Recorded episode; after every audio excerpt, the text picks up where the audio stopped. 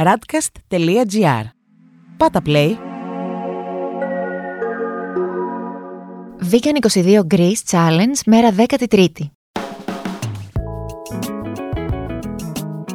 Πλησιάζοντας το τέλος της δεύτερης εβδομάδας της πρόκλησης, ήρθε η ώρα να μάθεις τι πρέπει να περιλαμβάνει το πιάτο ενός ανθρώπου που αποφασίζει να ακολουθήσει τον βιγκανισμό.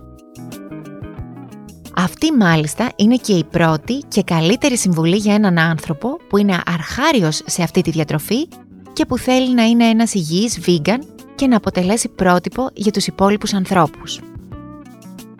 Σύμφωνα με το vegansociety.com και τους δημιουργούς του vegan πιάτου, τους διαιτολόγους Brenda Davis και Vessanto Melina, το vegan πιάτο δείχνει πως πηγές ασβεστίου μπορούμε να βρούμε σε πολλές διατροφικές ομάδες, ενώ ιδιαίτερο σημαντικό ρόλο παίζουν τα φασόλια, οι φακές, τα ρεβίθια, οι ξηροί καρποί και οι σπόροι. Επίσης, είναι σημαντικό να προσλαμβάνουμε βιταμίνη B12, βιταμίνη D, ω3 λιπαρά και ιόδιο. Οι μερίδες που πρέπει να καταναλώνουμε είναι φρούτα και λαχανικά, συμπεριλαμβανομένου εσπεριδοειδή και φυλλώδη λαχανικά, τουλάχιστον 5 μερίδες των 80 γραμμαρίων την ημέρα. Σε αποξηραμένα φρούτα αυτό μεταφράζεται σε 30 γραμμάρια. Αμυλούχες τροφές όπως γλυκοπατάτες, βρώμη, ολικής αλέσεως ψωμί, καστανό ρύζι, ολικής αλέσεως μακαρόνια, σε κάθε γεύμα.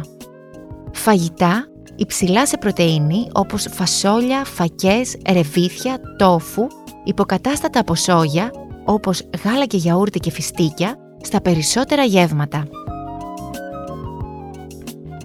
Ξηροί καρποί και σπόροι, ιδανικά αυτοί που είναι πλούσιοι σε ω3 λιπαρά σε καθημερινό επίπεδο. Τροφές πλούσιες σε ασβέστιο. Για παράδειγμα, 400 ml φυτικό ρόφημα εμπλουτισμένο με ασβέστιο. Μας δίνει περίπου τα 2/3 της συνιστόμενης ημερήσιας πρόβλεψης των ενηλίκων, ενώ 100 γραμμάρια τόφου με ασβέστιο, καθαρό βάρος, μας δίνει το μισό της συνιστομένης ημερησίας δόσης. Τα λέμε αύριο, στην 14η μέρα του Vegan 22 Greece Challenge. Για περισσότερες πληροφορίες σχετικά με την ελληνική vegan πρόκληση των 22 ημερών, αλλά και για δήλωση συμμετοχής, επισκέψου τη σελίδα www.vegan22greece.gr. Ακούσατε ένα podcast της radcast.gr. Ακολουθήστε μας σε όλες τις πλατφόρμες podcast και στο radcast.gr.